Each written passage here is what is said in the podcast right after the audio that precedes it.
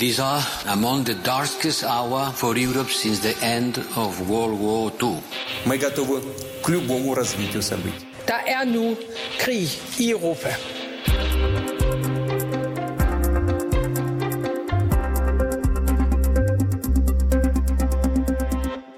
Østlige Ukraines skæbne afgøres lige nu i den vigtige by Severodonetsk. Sådan lyder det fra den ukrainske præsident Zelensky.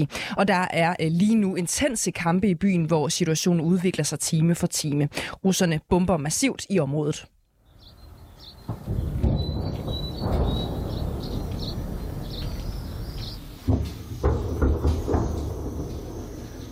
De har fly og helikopter i luften, og der kæmpes fra gade til gade på jorden.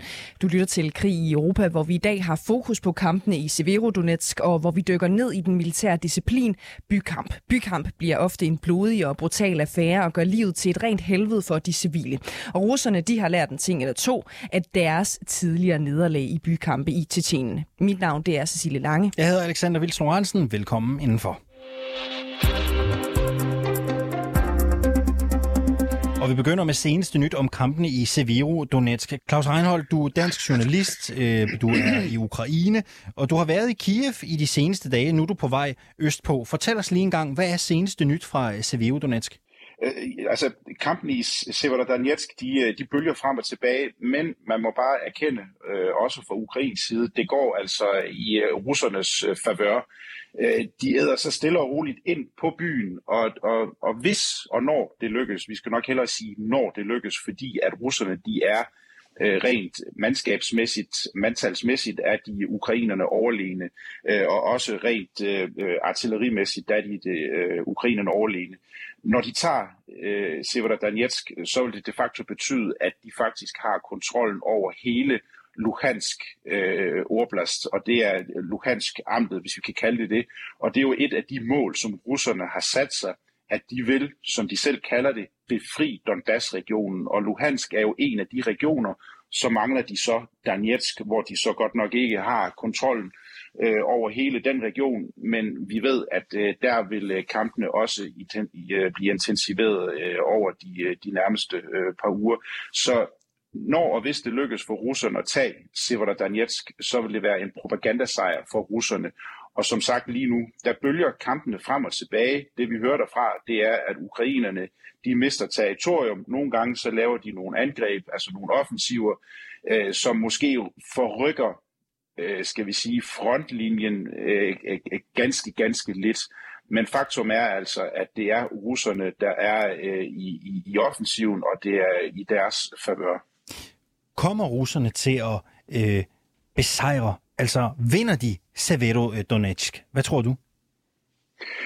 Det, det er klart for mig, at det er umuligt at, at, at spå om, men, men igen, faktum er, at, øh, at russerne de har sat alt ind på at tage Severodonetsk. Det er slet ikke nogen tvivl om, fordi igen, for dem, der betyder det enormt meget, at de kan fortælle den russiske befolkning, se her, nu har vi formået, vores soldater, vores øh, heroiske, brave soldater, de har nu formået at befri Lugansk-regionen for et nynazistisk regime. Vi har sørget for, at de øh, øh, helt fredelige borgere, som bor der, de nu vil være fri for at leve under et nynazistisk regime. Vi har befriet den her region. Næste step i vejen mod at befri hele Donbass-regionen, det er øh, Donetsk. Det er ikke fordi, at Severodonetsk som sådan er en øh, strategisk vigtig by.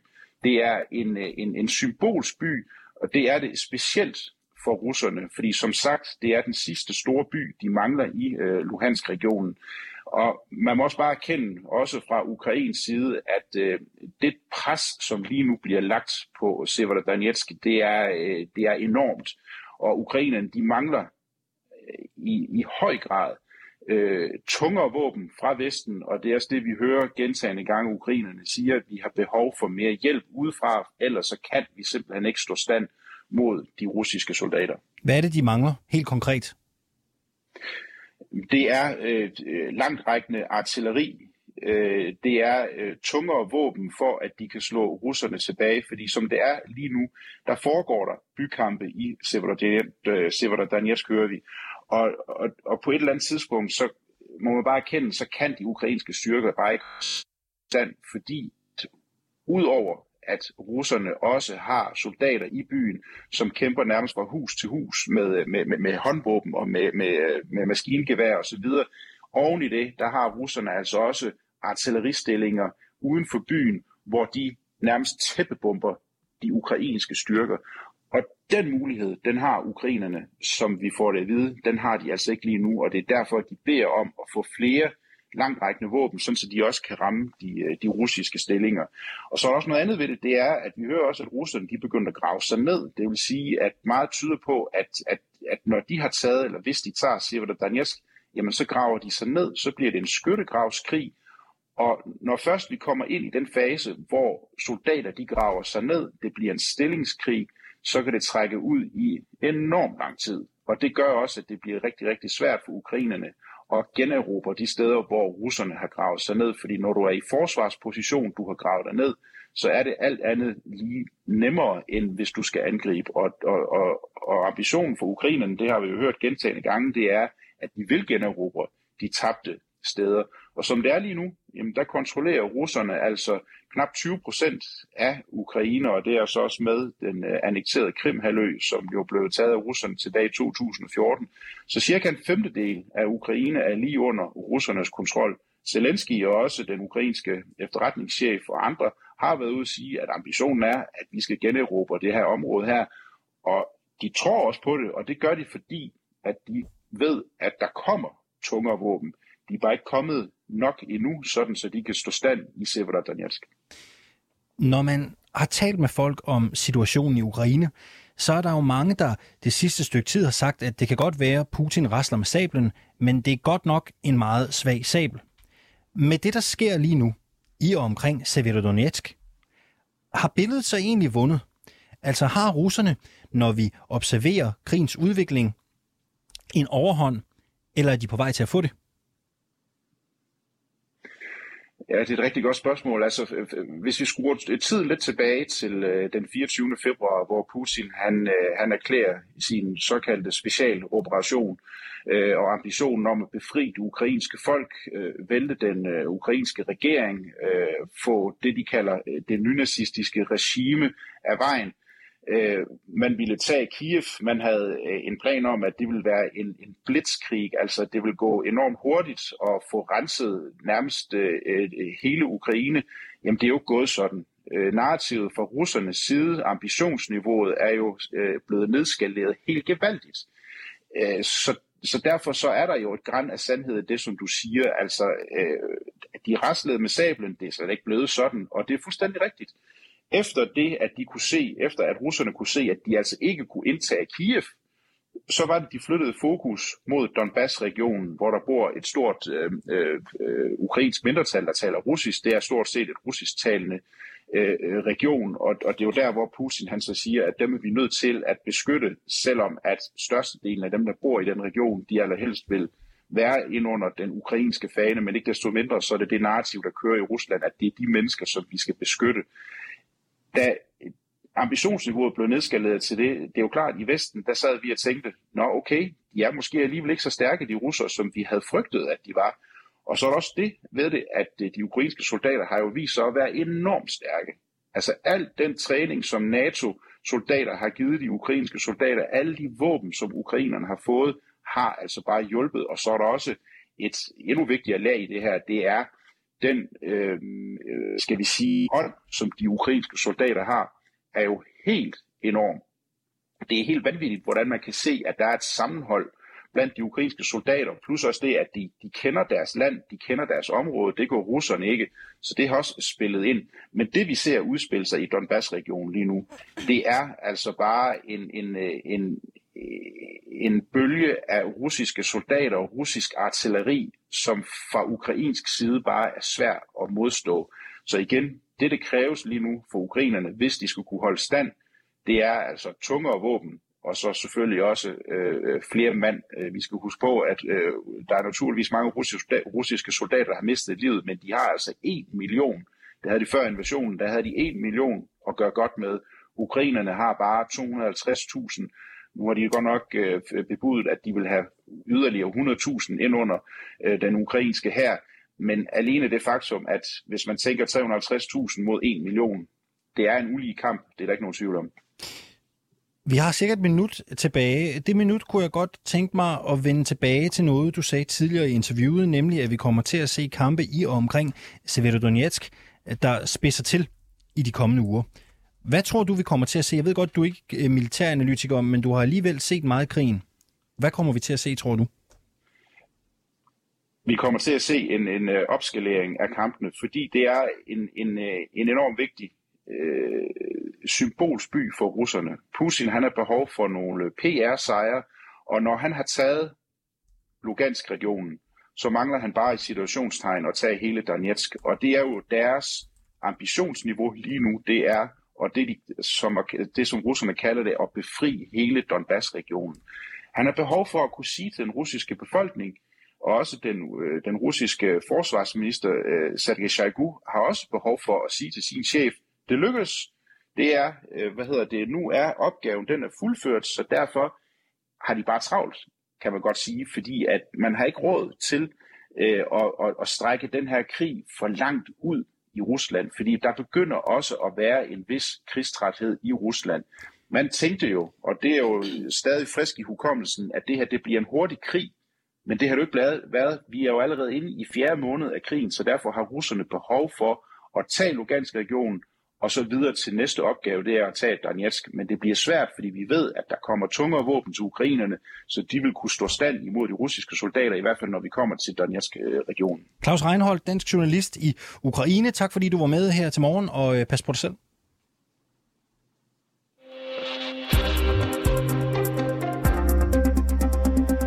Nu skal vi se lidt øh, nærmere på de kampe, der foregår inde i Severodonetsk øh, lige nu. Der er tale om øh, det, man kalder bykamp mellem de angribende russiske styrker og så ukrainske forsvar. Og øh, bykamp bliver en øh, ofte brutal og blodig affære, fordi det er nemlig meget anderledes at kæmpe inde i en by, end det er at slås på en åben mark for eksempel. Nu kan jeg sige velkommen til dig, Christian Lindhardt. Ja, godmorgen. Godmorgen, øh, altså major og militæranalytiker ved Forsvarsakademiet. Du skal gøre os en lille smule klogere, øh, for ikke at sige meget klogere på, på bykamp. Øh, Christian Lindhardt, allerførst, hvordan adskiller bykamp sig egentlig fra øh, andre former for kamp? Jamen, bykamp, det er jo en, en meget, meget kompleks affære, øh, og det er den blandt andet, fordi at den foregår i tre dimensioner hvis man øh, ligesom øh, har et indre billede i sit hoved af en, en by, en moderne by, stor by, med øh, huse, øh, høje huse og kældre og kloaksystemer og sådan noget, så har man faktisk en kamp i tre dimensioner. I det, at normalt ude på, ude på øh, marken, der kæmper du i en dimension hen over marken, men her kæmper du altså op i højden, og du kæmper ned i undergrunden. Så du har sådan ligesom tre dimensioner. Og, og hvad betyder det så? Det betyder, at du, øh, du øh, hele tiden skal være overvågen øh, op, ned og lige ud. Men du skal også være overvågen 360 grader rundt om dig selv, fordi bedst som du tror, du er kommet et sted hen, og nu er fjenden fordrevet eller slået ihjel, jamen så kan de dukke op via en kloak eller gået igennem en gyde, der lå til højre for, hvor du bevægede dig, og så kommer de op bagved dig. Så det er virkelig komplekst at kæmpe bikamp. Og det lyder jo også som et ekstremt hårdt miljø at befinde sig i, altså hvis man er soldat, at, at ens fjende kan komme fra alle steder og fra tre forskellige dimensioner. Er, er det det? Jamen, det er det også. Det er noget af det absolut mest øh, hvad skal vi sige, øh, krævende som soldat øh, at, at kæmpe i by, for du kan aldrig vide dig sikker. Og, og netop det her med, at øh, du er kommet frem, du har, som vi kalder det, renset et område, for eksempel erklæret et hus frit for fjender, og du øh, tager din hjelm af, sætter den ned for at slappe af, og bum, så trænger fjenden frem for et sted, hvor du ikke havde forudset det. Det er virkelig, virkelig brutalt og, og hårdt at kæmpe i.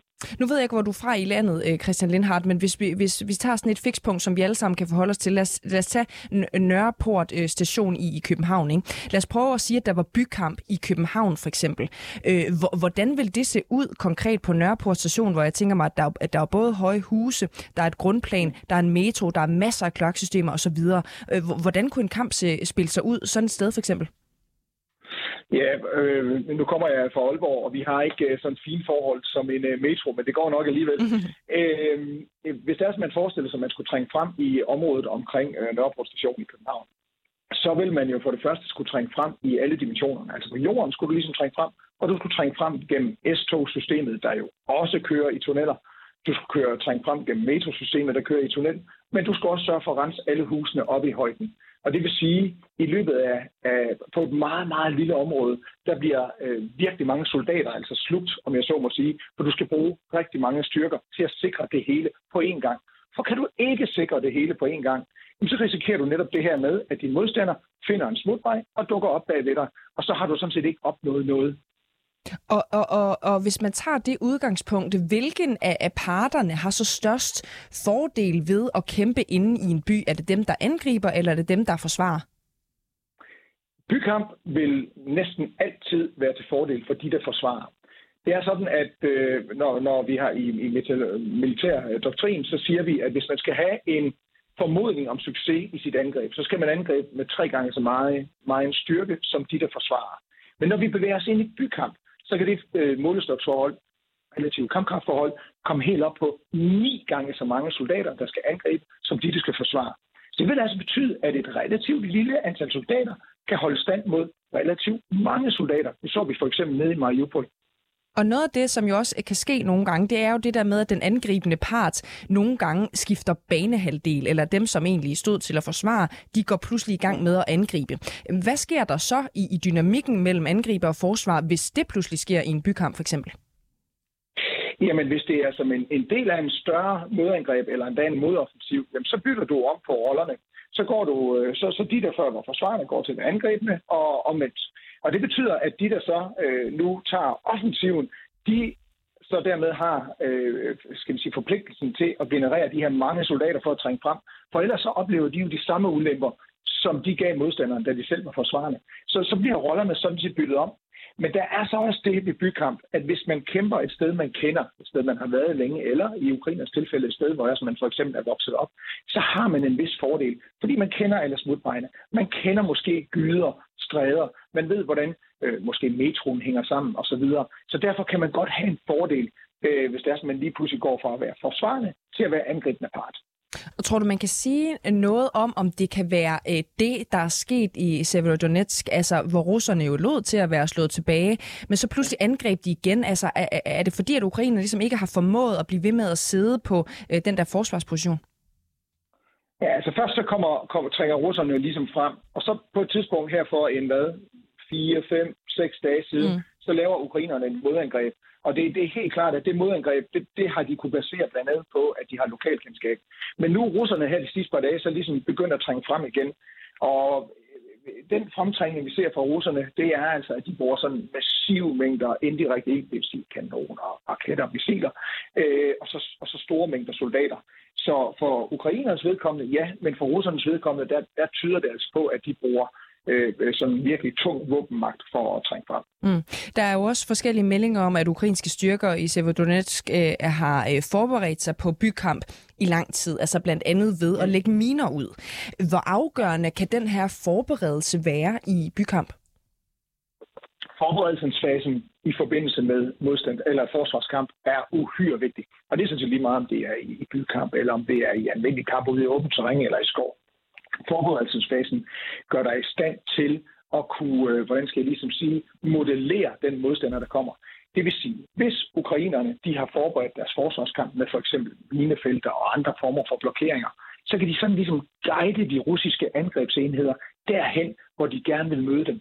Og det betyder, at ukrainerne de et stykke hen ad vejen kan planlægge, hvor de vil tage kampen mod russerne. Så forberedelsen i, øh, i forsvarskamp, den er uhyre vigtig. Hvad kan der egentlig være af andre øh, håndtag at skrue på? Fordi det, det lyder jo øh, som et smart trick taktisk at lægge miner ud, for eksempel, og forsøge at gelejte øh, modstanderen i en eller anden øh, konkret retning, som man kan angribe øh, der, for eksempel. Hvad, hvad, hvad kan man ellers gøre for ligesom at lave de her forberedende øh, manøvrer i, øh, i bykamp? Jamen, øh, du kan for eksempel anvende moderne teknologi. Øh, hvis det er, som du har øh, sådan noget som droner, så vil du kunne, øh, kunne øh, blive oplyst om, hvor modstanderen er, enten hvis du er den angribende part, så kan du blive oplyst om, hvor modstanderen er gået i forsvar øh, og ligger og venter på dig. Eller hvis det er sådan, du er den forsvarende del som ukrainerne, så vil du ind med for eksempel droner til at øh, og, øh, lave opklaring om, hvor russerne de er på vej til at trække frem. Mm. Så teknologi kan altså give dig noget, øh, specielt i den kamp, som vi ser nede i Ukraine lige nu. Og hvad kan den angribende part, som jo øh, klart nok, øh, kan jeg høre ud fra det her interview, jo har en, en, øh, en, en ulempe i de her bykampe. Hvad kan den angribende part egentlig gøre for at udligne de, de her fordele, som forsvarerne så har? Jamen, de kan anvende, de kan anvende tung ildkraft. Øh, russerne og tung ildkraft, ildkraft det er, det er våben, der kan skydes, så kalder vi det ildkraft. Mm. Øh, russerne anvender rigtig meget artilleri, og det er jo en måde at gøre det på. Problemet med artilleri er bare, at det er indiskriminerende. Det vil sige, at det smadrer alt. Civile, infrastruktur, soldater, alt. Men der, der er også erfaringer fra blandt andet Israel og, og amerikanerne i, øh, i Irak, hvor det altså har forsøgt at anvende sådan noget som kampvogne, som støttevåben i kamp i by, og ligesom anvende kampvogne til at, at være, skal vi sige, sådan en murbryder, der kunne, øh, der kunne øh, åbne øh, nye adgangsveje igennem huset, simpelthen skyde et hul i huset, så soldater kan trænge ind derfra, og dermed komme ind for en overraskende retning. Mm. Så du kan altså anvende tung ild fra for eksempel kampvogne øh, til at kunne trænge frem. Det er der erfaring for. Hvordan har russerne grebet de her bykampe øh, an? Er, det sådan den klassiske fasong med øh, meget artilleri og, og, og, og tung, øh, hvad skal man sige, beskydning, eller hvordan har de gjort det? Ja, alt tyder på, at russerne de er gået old school Soviet style. Øh, og så har de simpelthen masseret deres artilleri, altså virkelig store mængder artilleri, som de bruger hver eneste gang, i støder på modstand. Så påkalder de artilleri, der nedkæmper modstanden, øh, og så kan soldaterne så trænge frem øh, og besætte det område. Problemet er øh, så for russerne, at øh, alt jo bliver ødelagt. Og det vil sige, at efterhånden som de trænger frem, så, så trænger de frem i sådan en øh, til dels ruingruppe. Og, øh, og det er jo i sig selv svært at kæmpe i, men det betyder også, at der hvor russerne trænger frem, så er der ikke noget, der er ikke noget vand, der er ikke noget sanitet, der er ikke noget el. Så de skal sådan set have det hele med. De kan ikke benytte den bestående infrastruktur. Men det må så, da være et kæmpe så... problem. Undskyld, jeg siger det, Christian Lindhardt, bare lige her Nej. til sidst. Altså, det må da være et kæmpe problem, når man, når man ligesom har bumpet det hele sønder sammen, så når man så forsøger at lave øh, et modan, øh, eller et, et angreb igen, jamen så er der hverken vand eller nogen som helst andre øh, fine forhold til at kunne lave kamp øh, igen. Jamen, det er det sandelig også. Det er jo simpelthen så destruktivt og ødelæggende som overhovedet øh, du kan forestille dig. Altså, det er jo, det er jo anvendelse af vold i sin mest ekstreme form. Øh, hooligans på Brøndby Stadion. Glem det. Det her det er vold på en skala, som, som vi jo skal ind i krigshistorien for, for at finde 2. verdenskrig og Grosny og sådan noget. Så, så det er saftsus også et problem, og, og du kan så føre den op på den højere skala og sige, hvad er det russerne de kom ind i Ukraine for? Jamen, det er jo for at befri øh, nogle ukrainer, der ikke vidste, at de rent faktisk russer. Og hvad er det så russerne de gør nu? Jamen, de bomber dem. Så det er med et problem. Christian Lindhardt, øh, major og militæranalytiker ved Forsvarsakademiet. Mange tak, fordi du var med her til morgen. Velbekomme.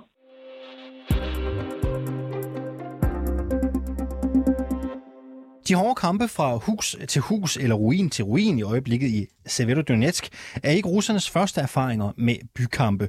Faktisk er bykamp en disciplin, som russerne har prøvet kræfter med flere gange og tidligere også har været ret gode til. Det fortæller du i hvert fald her til morgen, Martin Kleman Rasmussen. Velkommen til dig.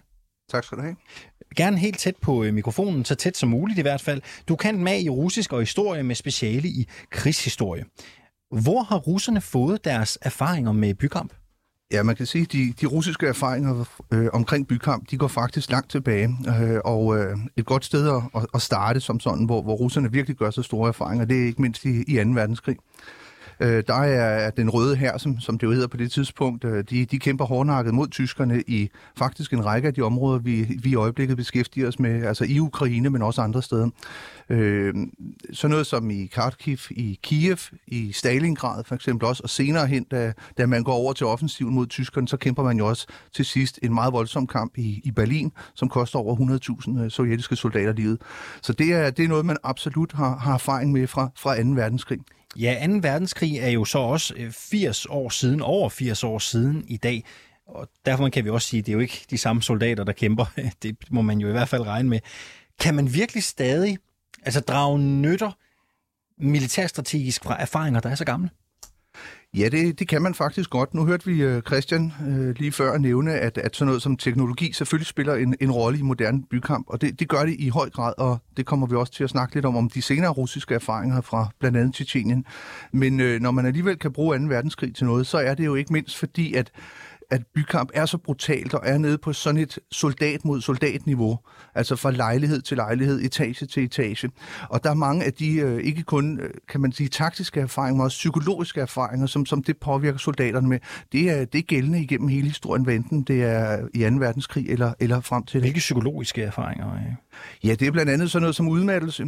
Altså sådan noget som i time ud og time ind, øh, døgn ud og døgn ind, øh, befinde sig så tæt på sin modstander. Øh, bykamp er jo ikke noget, der, der kun foregår om dagen. Øh, bykamp foregår også om, om natten, og ofte under meget, meget primitive forhold, hvor den enkelte soldat har vanskeligt ved at få mad og vand, og ikke mindst også evakuering af såret. Så det er et meget, meget hårdt psykologisk miljø, som den enkelte soldat befinder sig i. Men hvordan kan man drage nytte af erfaringer, der er over 80 år gamle? Altså står det, står det nedskrevet i et eller andet militærhistorisk arkiv, eller, eller hvordan, hvis du forstår, hvordan får man det indarbejdet i dag? Ja. Noget af det, man gør, det er blandt andet, at man jo øh, man, man tager, tager udgangspunkt i nogle af de kamprapporter, som er lavet af soldater øh, i 2. verdenskrig, og dem har, dem har russerne studeret nøje.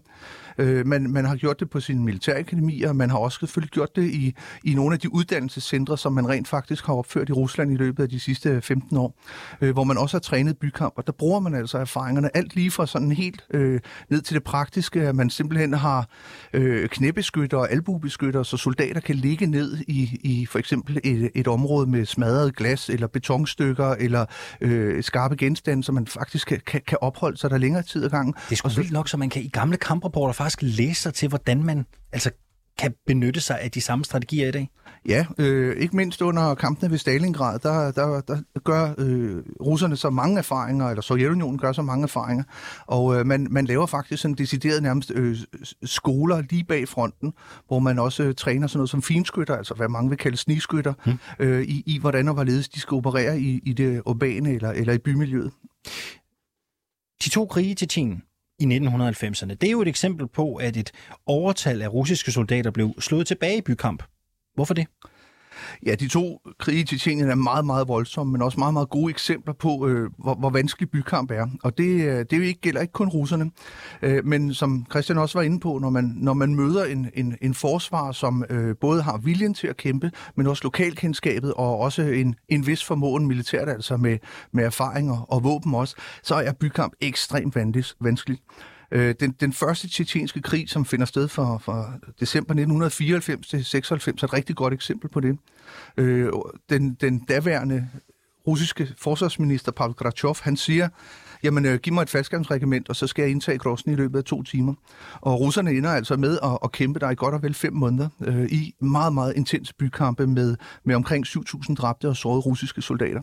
Og det, det gør de ikke mindst, fordi de undervurderer deres modstandere. De øh, har ikke forberedt sig godt nok på, på, hvad det rent faktisk vil sige at skulle kæmpe i en så, så kompliceret by, som, som en, en stor by som Grosny var. De ender jo med at vinde slaget om Grosny. Hvad sker der, siden de gør det? Ja, noget af det, som, som russerne øh, lærer undervejs, det er jo øh, ikke mindst, at, øh, at man skal bruge ildkraft i overdreven grad. Altså man, man deler simpelthen byen op nærmest som en lavkage i, i, i små sektorer, og så pulveriserer man simpelthen den ene sektor efter den anden.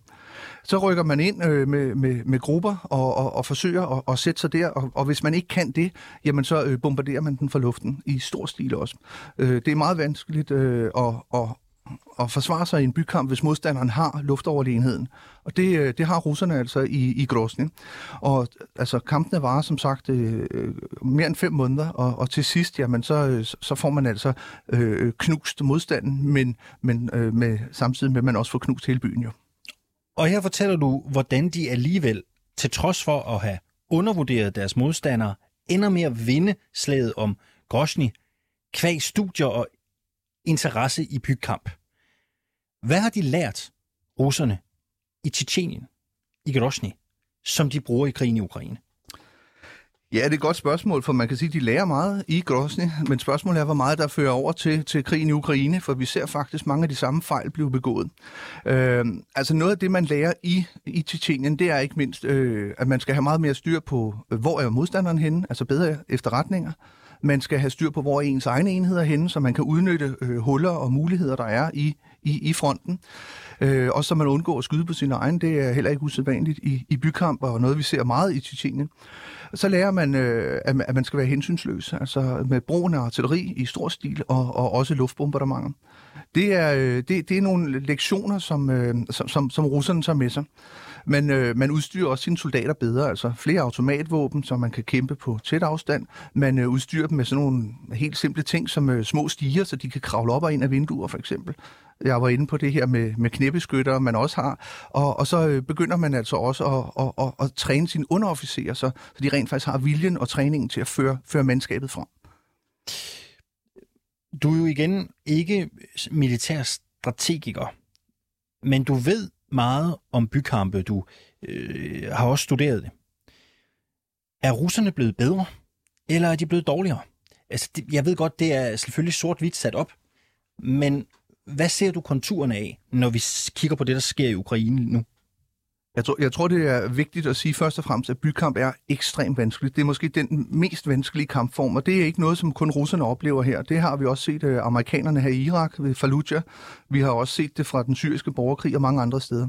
Altså bykamp er ekstremt vanskeligt. Øh, russerne har måske mest erfaring, både nær øh, Israel, i, i, i bykamp, og alligevel så virker det, som om de begår mange af de samme fejl.